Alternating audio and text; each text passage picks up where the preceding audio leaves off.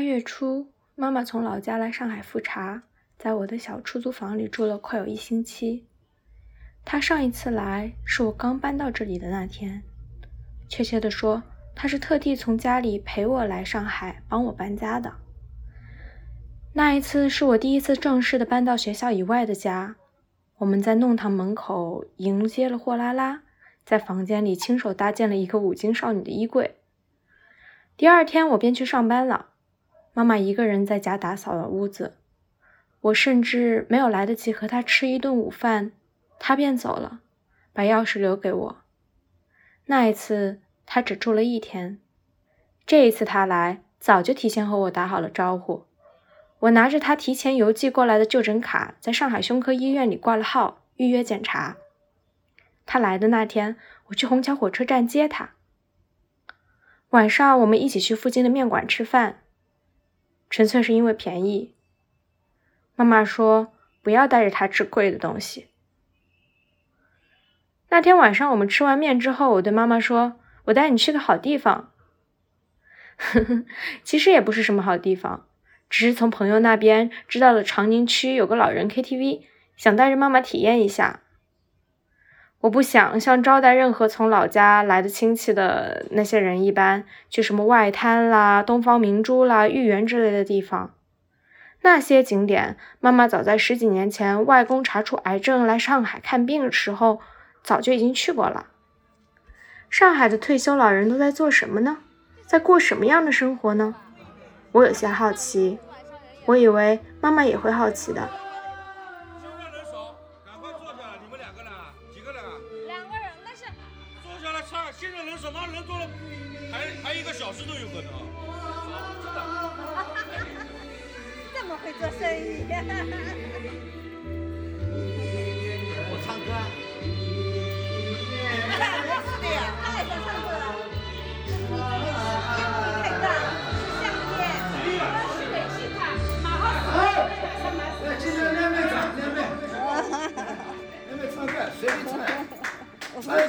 个唱个两块钱，你怕什么了？不是钱的问题，你们这里烟味太大了。什么烟味大了？哦，那没办法了。我们都年纪大的，那烟味大嘛。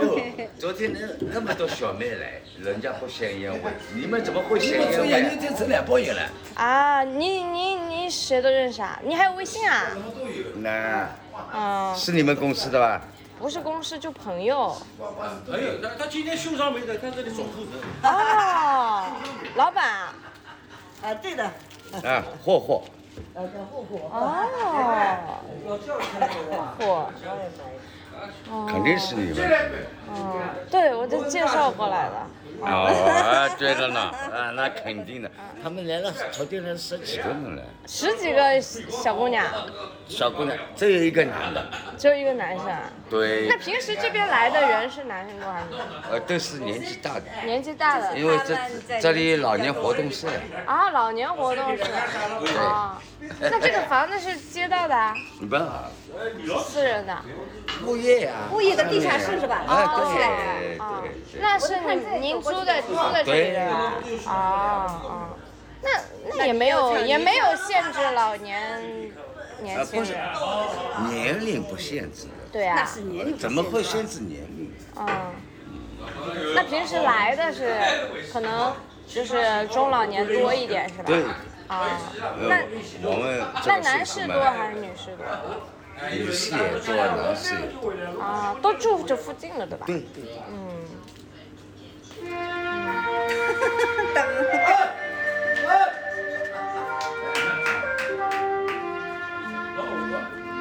那熟嘞，坐下唱嘛。我不会唱。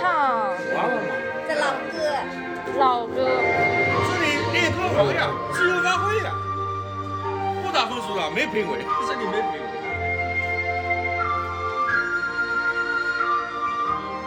主要是烟味太重了。对，主要是烟味太重。哎，我跟你我们这里虹桥俱乐部。什么俱乐部？虹桥俱乐部。虹桥。就是安安顺店，我们有十十家分店了。十家分店。哎，安顺分店这里，定兴隆安安顺路分店。啊。你不知道，我马上看呀。轻松呀，没关系。啊。唱几首歌没关系，两块钱一首歌呀。啊啊。没关系。两块钱一首歌。哎，两块钱一首。我们会啊，这里面专门活起来呀。其实你做里面活起来，我这年纪大了，不会欺负你们的，你放心了。啊，怎么了？你还小，你三十岁左右。我的长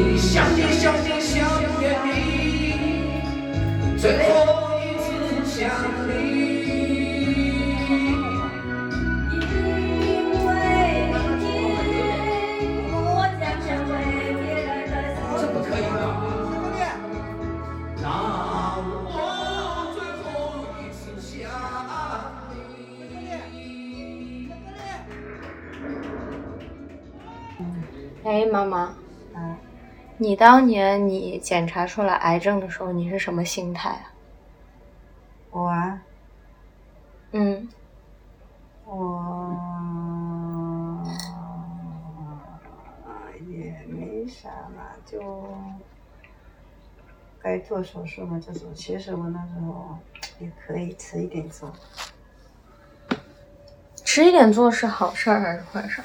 不一定，也有可能他比如说好好多年他都不会不会就快速发展的话，你也可以迟一点做，对身体应该要好一点。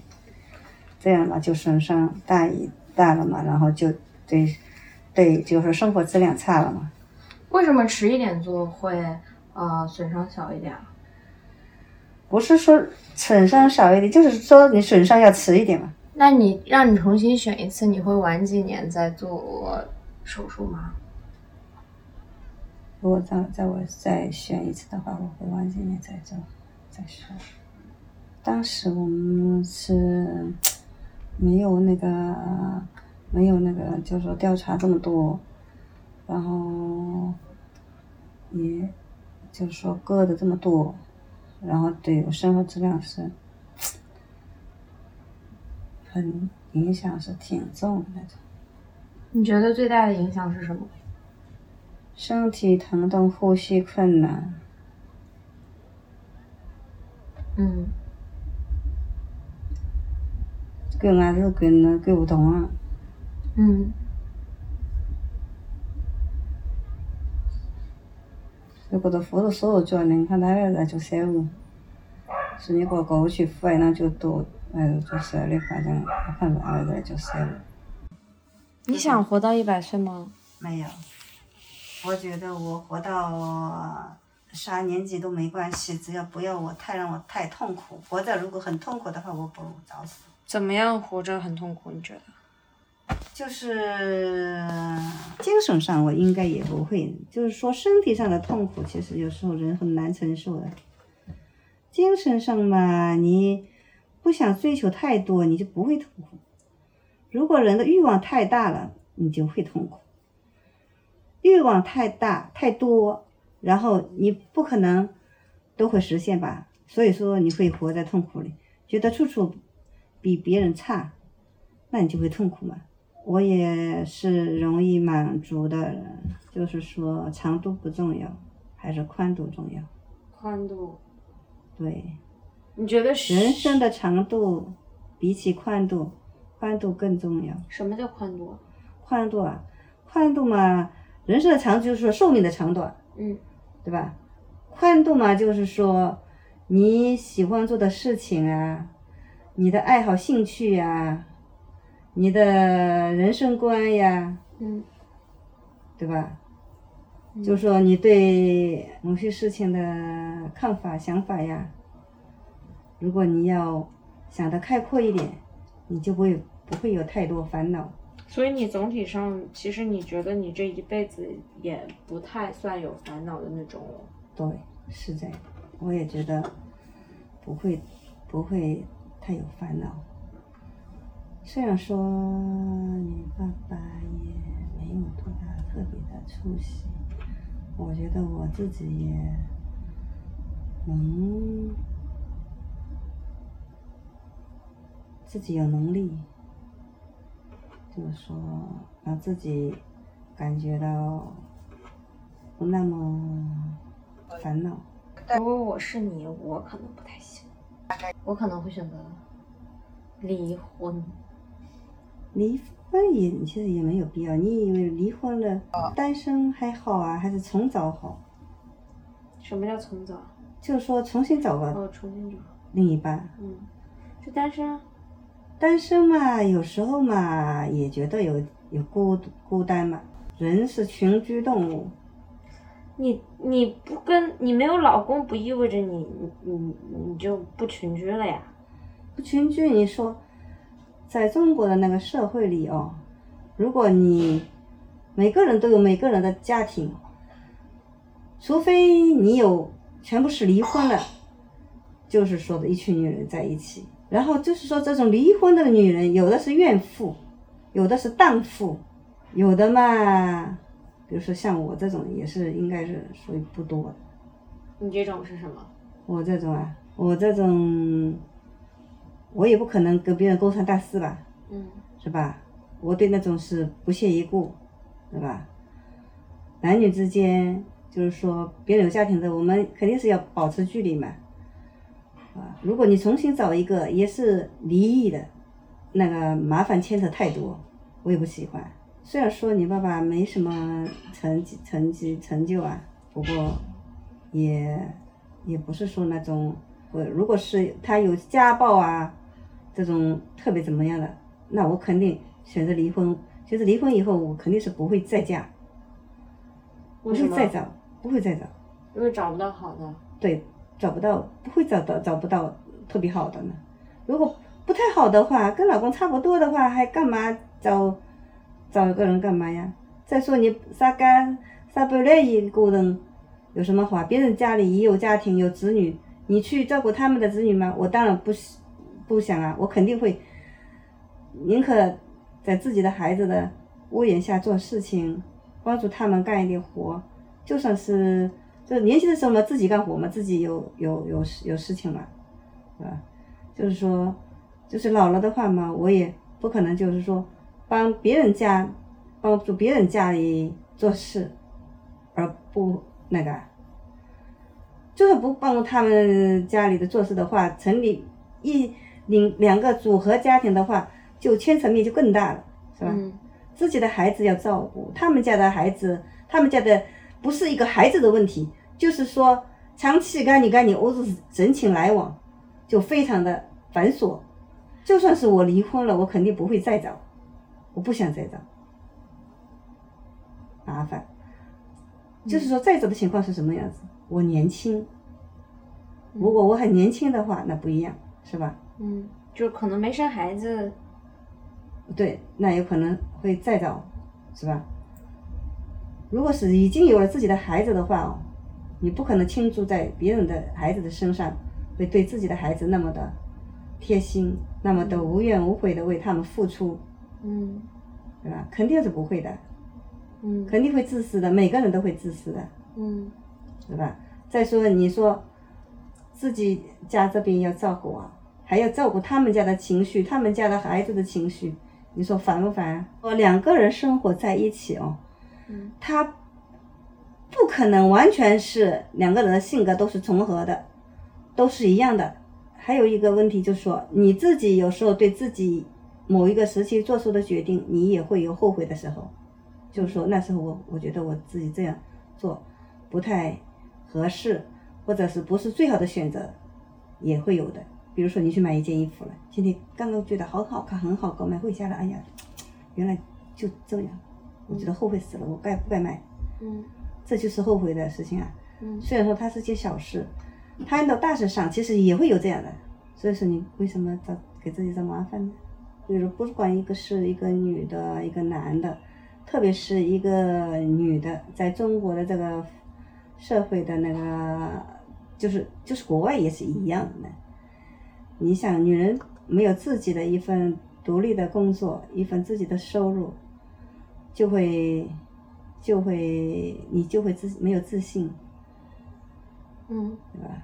你就会觉得，如果我吃飯了酒了，問老公，嗯，那个吃饭要不要給過你？你說那有开始都沒都真的，上次还那个看你这一毛呗，然后你会觉得好像祈祈求别人，祈求别人那个给你的，是吧？嗯所以说要要独立，嗯，这也是为什么你从小就这么跟我说。对我就是这样，我自己也就是这样。那你觉得你的两个两个女儿，你觉得姐姐实现了吗？独立？她也独也基本上独立嘛，她有自己的一份事业，所以说我我教育你们，就是说自己应该有，肯定要自己有一份自己的工作，不是说很多，你肯定能最低的需求，你肯定你要满足吧，离了男人，你还是能照样过得风生水起，嗯也没关系，是吧？嗯。这个是最重要的。但你假设都是这么假设的，但其实你又不会跟这个男人分开。那就觉得也也还好嘛，也不是特别差，也不是特别差。他又不打赌，又不酗酒，嗯是吧？有时候，比如说我生气起来，我还说他几说他也也的，他也不会怎么样说我啊，怎么打我啊，也没有嘛，这一辈子。就是说他没那么勤快嘛，我自己挣过来的钱够花，还把自己的家庭搞得也也不是说那么的差，也还好吧。那你觉得你这个一生当中最自豪的事情是什么？最自豪的有两个上进的女儿，都能给我，嗯，没有给我增添烦恼，基本上都还好，很优秀。虽然说你姐姐不是说像你这么厉害，然后她也很孝顺的，嗯姐姐也很贴心的，嗯是吧？嗯她也也蛮细心的，嗯，姐姐比我细心多了。嗯，你嘛不细心一点。嗯可能你接受外界的那个别国的文化意识当中多一点，对父母的那种那种那种什么相对弱一点，对父母的照顾。就是说对亲情的那种需要也不是说需要，你人生嘛，其实也是有一有一个阶段的嘛，有一阵子有一阵子的嘛。对啊、姐姐大学的时候，她难道跟你们很亲吗？嗯，他现在就是说，他也就嗯比以前懂事。人生有人生每个阶段有有会都会改变的呢，嗯不会说你就是这样，他就是这样，也不会的呢。嗯人的思想都是不断的、不断的有变化，嗯虽然说变化不大，你说你一个人开始的时候很很差很坏，对父母特别的那个，忽然就那个，这种也应该也是非常少的，那种物极必反的那种也很少的。嗯就是说有有一个阵有一阵子的话，人的人的那个思精神观念啊、思想的会有不不一样。比如说我对我爸爸呢，我其实呢，就是说虽然我爸爸很严厉，那个其实我爸爸对我也是很好的，他也很关心我。不过他那特别的那个怎么样说的特别的温柔啊，特别的那种慈祥啊，那也很少。然后有时候，特别是在他生病的时候，我我我也能从他的那个神情里看出来那种想要关爱。关爱的那种渴望，嗯，是吧？比如说他在别人面前不会有这样的情感表露嘛，在自己的孩子面前哦，他就是说也是也会表露出来，就是说我很需要你的那种。他是怎么表露的？我没见。就是眼神嘛，那种人哪里必须要说嘛，有些人就不会说呀。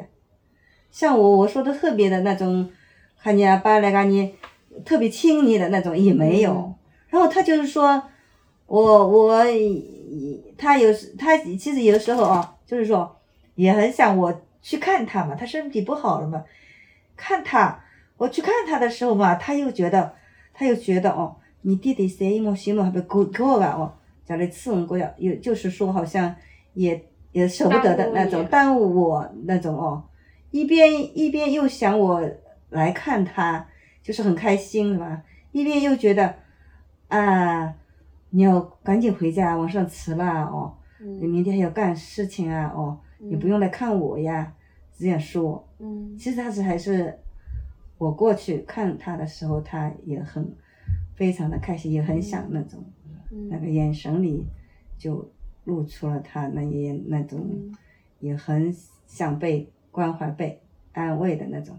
你你想他一辈子能从来没说一句特别怎么样亲昵的话。亲昵的话是没有的，就是说那个表情啊什么的哦，他其实也是那个，特别是人年纪大了，然后身体不好了的话，他就是说有那种想要被关爱，经常去看他呀，他就会很开心。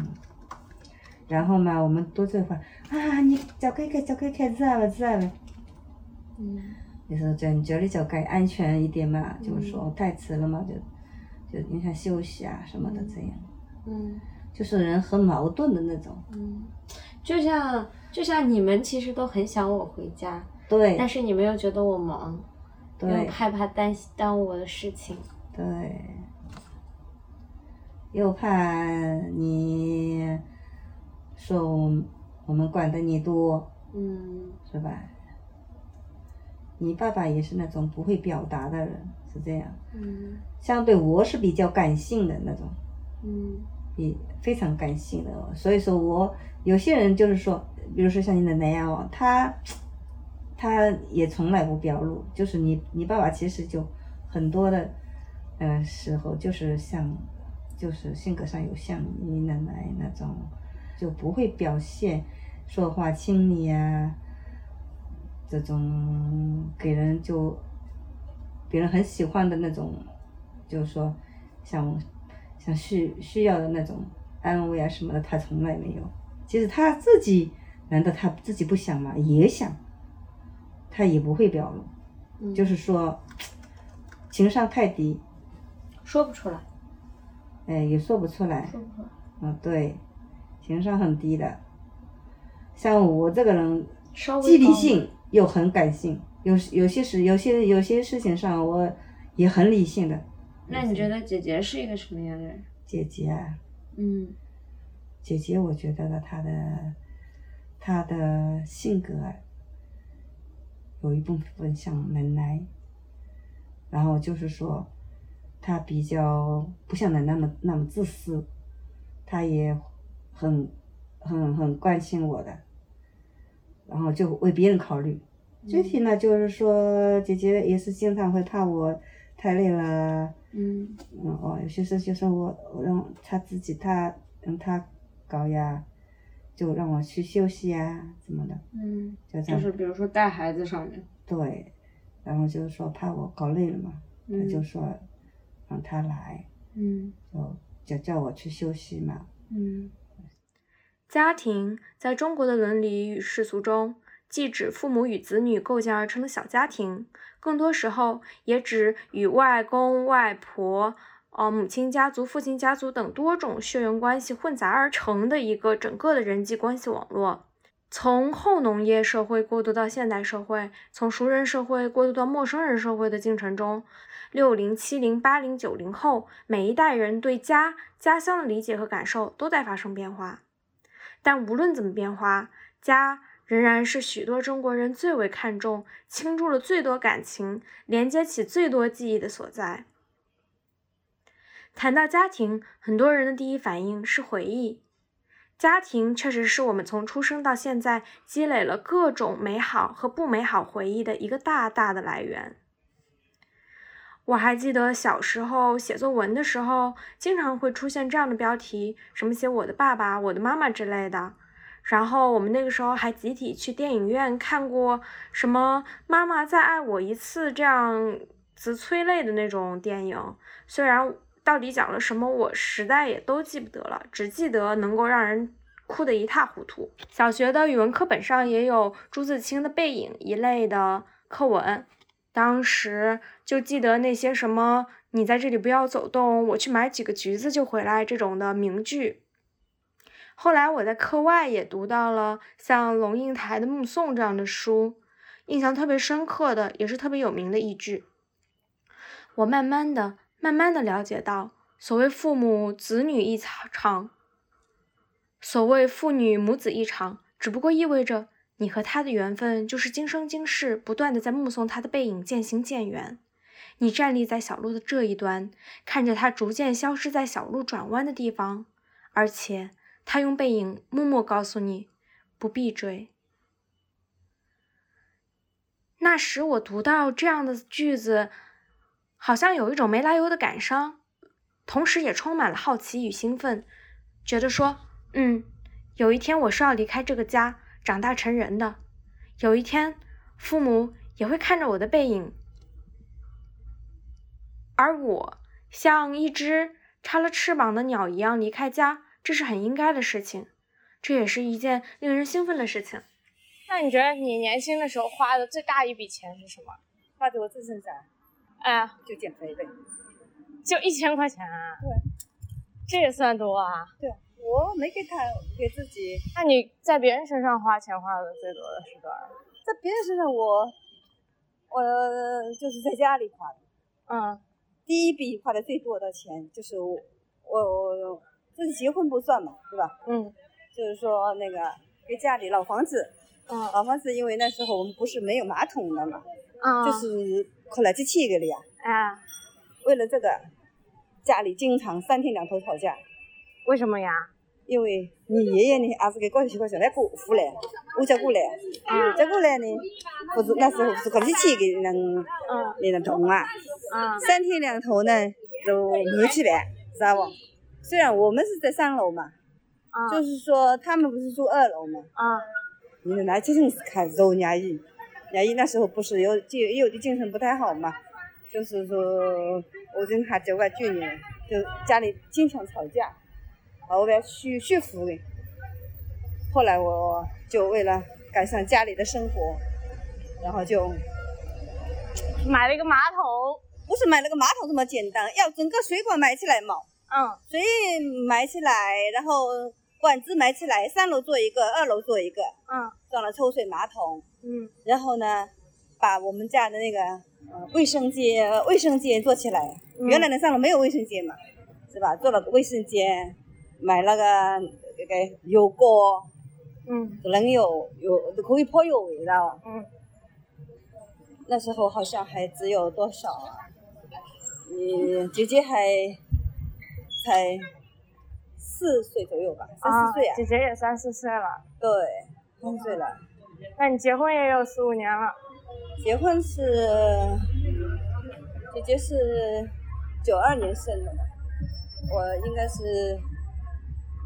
九一年结婚嘛，九五九六年装的马桶，哦，应该是，反正就是说那时候只花了三万多，家里装了个电视，家里装了个装了个呃电话，五千多，那时候装一门电话要五千多，天哪！然后我就一下子花了三万多，天哪！我把自己所有的还那前几年挣下来的钱全部花在家里了，啊，浴缸。对，就是卫生间排出来，然后后来不是住住大部啊，啊，你服务后面后又把房厨房挪到外面去啊，住到多大的啊？厨房挪到多大的是你是经你讲哈的别个，你你你你后来你是知道的，服务啊，你这个大部都崛起啊，就是没有印象。没有印象，但是很小嘛。啊，就是为那一次就花了三千三万多，啊我所有的钱基本上花光了。啊！那时候很那个房那裤子只就一度只给给发的，嗯，是吧？天哪，那个时候三万块钱能抵现在三十万？对啊，是从哪一天开始，你觉得自己变成了成年人呢？当我们还处于原生家庭的时候，我们是父母核心亲密的家庭成员。但是长大以后，我们和父母的关系就变得微妙了。我们形成了自己的独立的人格，我们有了自己独立的思想，我们也不再是父母眼中那个什么都不懂的孩子了。上大学以后，我觉得，在过去的上大学以后的五六年里，姐姐结婚生子，妈妈生病老去，我和家庭之间的关系也发生着各种悄然的变化。大概是三四年前吧，一个突如其来的肿瘤打破了家里，大概是三四年前吧。一个突然的肿瘤打破了家里至少持续了几年的平衡。其实也并不突然，肿瘤是在妈妈的身体里一点一点的长大了，只是他们突然告诉我，这颗肿瘤要被切除了。在生病以前，妈妈是镇子上小有名气的裁缝，在外，妈妈是顾客心中的 joyales 是我心中的 breadwinner，而在家，她又为人妻，为人母。扮演着传统家庭中的主妇职责。妈妈每餐吃饭最后一个上桌，最后一个离开，舍不得浪费，总会把剩下的菜饺默默吃掉。食物给予她体力。从小到大，我没见过妈妈生病，所以当姐姐偷偷告诉我妈妈在体检中查出肺部结节，需要去上海看病时，我有些吃惊。一向妈妈一向健康的妈妈怎么会生病呢？更令我吃惊的是。从此以后，妈妈就把自己的事业给关掉了。而在这之前的几十年来，那个裁缝店在每个周末、每个中秋、端午、清明都慷慨的开着，只有整个街市过年时最冷清的那一周，才只才被恋恋不舍的关上。爸爸陪着妈妈频繁的去医院检查，先是在杭州，后来辗转到上海。农村人对本地医疗资源是毫无自信的，一旦查出什么大病，就会千方百计的找亲戚朋友帮忙，无论亲疏远近，都会舔着脸去联系，为了找到更好的医生和医院。外公零六年查出肾癌，便是去上海治病。姑姑的儿子出生两个月，因脑炎在上海做手术时，也是在上海。奶奶因腰椎盘腰椎奶奶因腰椎间盘突出，也是在上海治疗。上海，一座象征着现代化、知识和财富的大城市，也积累了最多的医疗资源。这便是我对上海的最初的印象。大人们唯一去上海出行的经历，就是去看病。当妈妈生病的时候，我终于好像也已经成为了大人。正值暑假。妈妈在微信里跟我说，只是个简单的手术，这边有爸爸和亲戚们照顾，让我在北京安心实习。我犹豫了好久，还是请了三天假，在手术的前一天抵达了上海。我记得那天早上是六点十六分，我被手机震动惊醒，看到妈妈的微信说：“起了吗？”我像是做梦似的想起来，哦，就是今天早上妈妈要手术，赶紧回复道：“起了。”翻身而起，快速的洗漱、洗穿衣服。我是和姨婆一起到医院的，因为姨婆在，我没有办法丢下她走楼梯，只能跟她一块儿等电梯。医院的电梯很慢很慢，在每一层都要停留半晌。我跟姨婆开玩笑说：“加油当机器。”这是温州方言，用来形容等待时间长到连腿都长长了。姨婆勉强的笑了笑。坐电梯上来，我冲进病房，看到妈妈精神状态还好，松了口气。爸爸是从附近的酒店过来，给我带了热豆浆和包子。看见我喝矿泉水的时候，爸爸呵斥了一句：“不要喝冰水，要喝热水。”正值七夕，姨婆从家里带了自己做的红豆饼，用糯米粉和红豆制成的一个巴掌大的小小的圆饼，微甜，咬一口你可以在嘴巴里咬很久。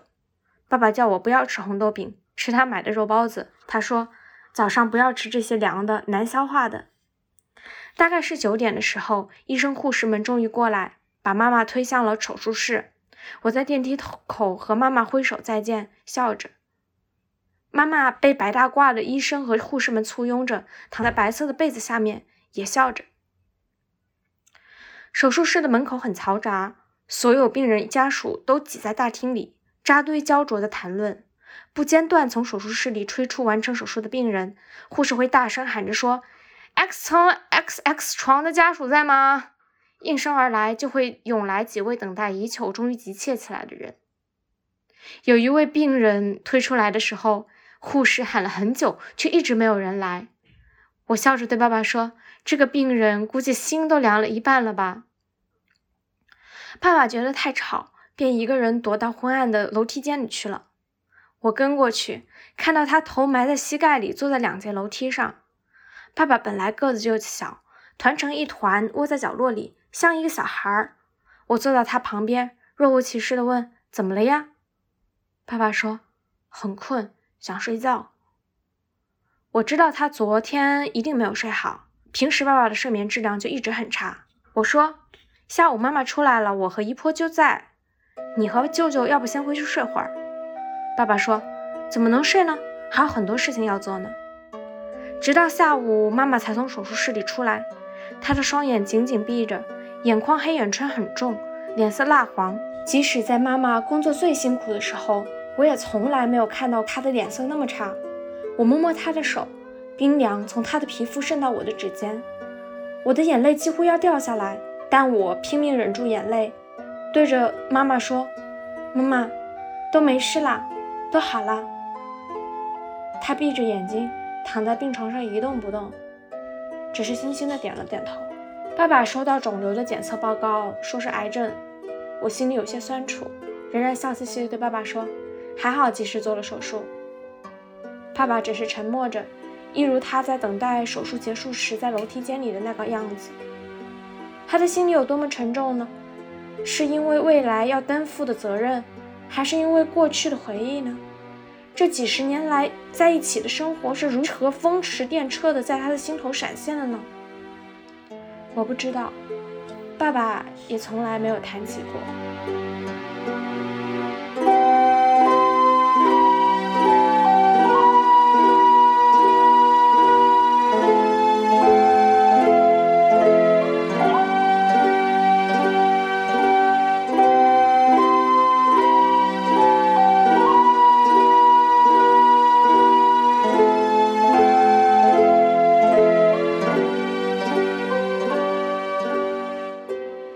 我想起了李安的电影《饮食男女》，那是我在高中时候看的。《饮食男女》讲的是一个父亲和他三个女儿如何处理亲情关系的问题。这部电影里的父亲是一个厨师，他是一个父亲，他首先是一个男人，但是他曾经也是一个男孩。家庭里总是存在着权力关系，无论是父权还是母权。家里总有一个说话算数的人，在不同的权力关系的影响下，家庭内部的关系也会不同。我家一直都是父亲说了算，母亲总是听父亲的。传统的社会观念里，觉得说男性应该承担起家庭中向外的责任性的功能，比如挣钱养家。但其实，在我家这一决策是母亲担当的，所以我知道父亲的压力是很大的。他没有活出他想要的样子，他在社会的重压上脆弱的像一个孩子。他自己的能力或许是不够的，但是他又把他的要求提出到他的妻子和女儿身上。我知道他有多么矛盾。在母亲生病了之后，父亲终于意识到，在未来的人生里，家庭的尖子要他来担，他要担负起过去二三十年都不曾担负过的责任。我知道，这个挑战对他是巨大的。但是，男孩终究要成为一个男人。晨，嗯启晨，嗯。因为，我昨天做了那个按摩，后背子很痛。真的呀？嗯，什么按摩有效果？按摩太力力道足嘛，肯定要好几天疼的。我推洗嘛。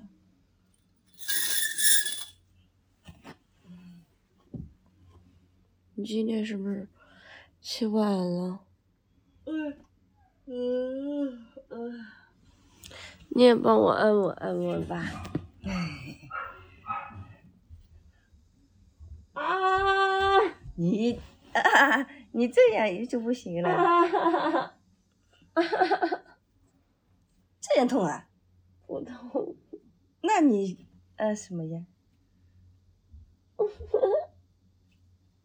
我遇到身边各种各样的朋友跟我说，自己和父母之间有代沟，无法沟通，合不来，父母对他产生了很大的影响，但是也没有办法改变父母。这里我想讲一本书，叫做《回归故里》，是法国哲学家、社会学家迪迪艾·艾里蓬结合自身经历创作的一部社会学著作，其实也是一部自传了。父亲去世后，迪迪艾决定回到自己的出生地兰斯。重新了解他最初诞生的那个社会阶层和那群他已经告别了三十年的人。他重返过去，回顾家族历史，回忆童年时那个工人阶级阶层，回溯了他如何从工人家庭的一个穷孩子变成法国著名的知识分子。迪迪艾一九五三年出生于法国一个底层工人阶级的家庭。父亲十四岁开始在工厂工作，母亲则来自于一个混乱的家庭。外婆十七岁产下了母亲，而母亲也在二十岁那年就与父亲结婚了。在母亲生了一个儿子与迪迪艾之后，这个家庭就陷入了极度的贫困。不仅父亲不仅父亲需要工作，母亲也必须外出打工。在工作的十五年里，母亲每天站在组装流水线前，不停地把盖子盖在广口瓶上。上午和下午各有十分钟休息时间，可以去厕所。但这一切都只是为了让迪迪艾可以继续学业，在高中课堂上阅读蒙田和巴尔扎克，并且进入大学。迪迪艾后来成为了法国亚眠大学哲学人文科学学院的教授，他代表作有《米歇尔·福柯传》。迪迪艾的父母五十几岁，在同一年退休，那个时候他们已经被高强度的流水线工作耗尽了健康。迪迪艾是这样形容的。工业生产系统无耻的耗尽，工业生产系统无耻的将他们耗尽殆尽，工业生产系统无耻的将他们消耗殆尽后抛弃了他们。当母亲因为过度劳作而身体疼痛动弹不得时，迪迪艾才真正了解到社会公不公的真正含义。父母的身体即是工厂高强度劳作的真相。不公平这个词本身也相当委婉。它遮盖了真正的现实，赤裸裸的、暴力的剥削。一个年迈的工人的身体可以体现阶级社会的全部真相。他反思到，他年轻时那个想要极力挣脱的原生家庭，极力想要远离的那个父亲，父亲的性格、父亲的一生，他主体化的方式，都受到父亲所生活的时间和地点的双重决定。他生在何时何地，这些不利的环境持续的越久，他们的影响就越大。他们影响越大，就越难以被改变。也就是说，父亲所生活的时代以及社会区域，决定了他的社会地位，决定了他了解世界的方式和他与世界的关系。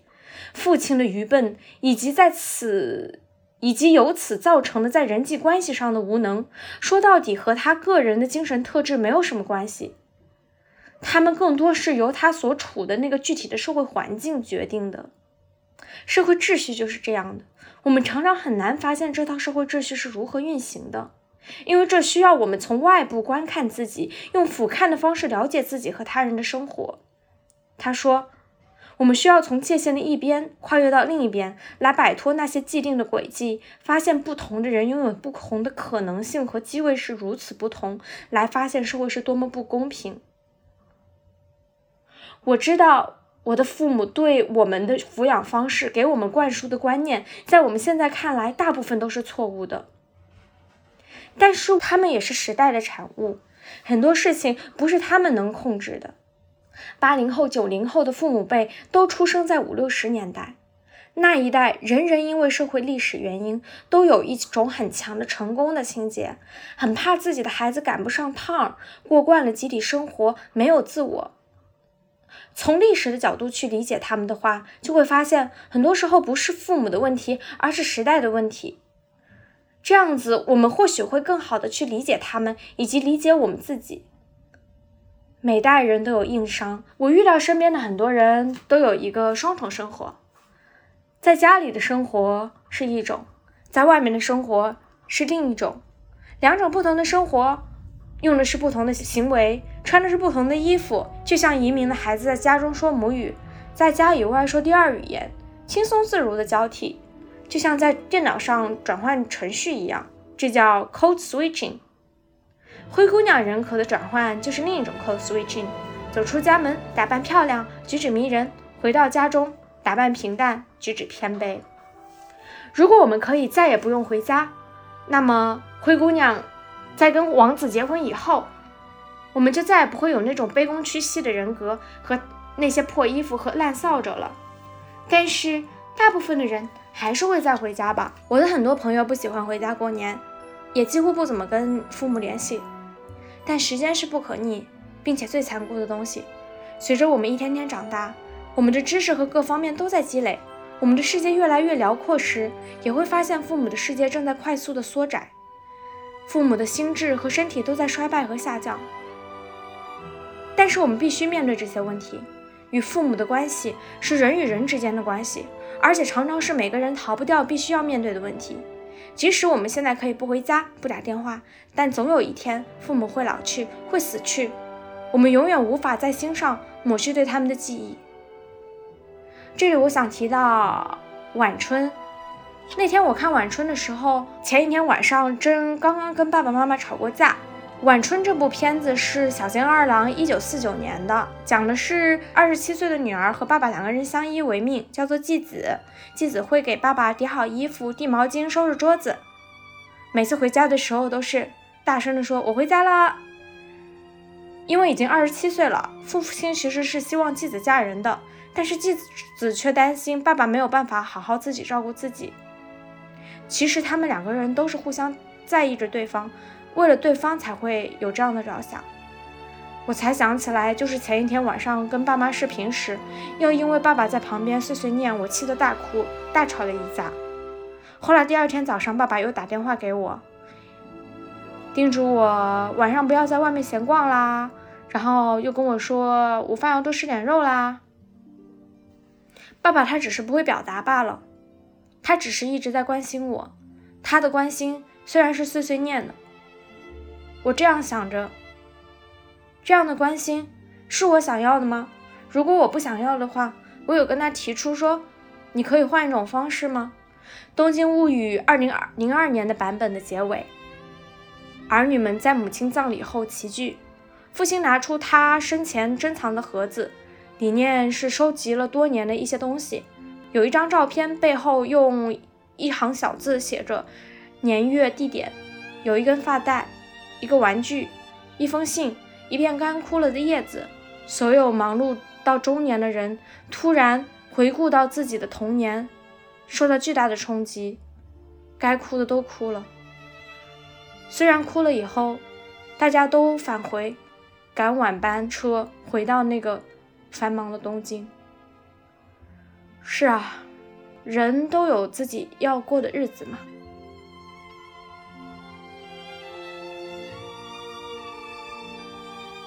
葬礼前的清晨，守寡的媳妇发现公公不见了，出去找，看见公公独自一个人站着，走过去也没什么话说。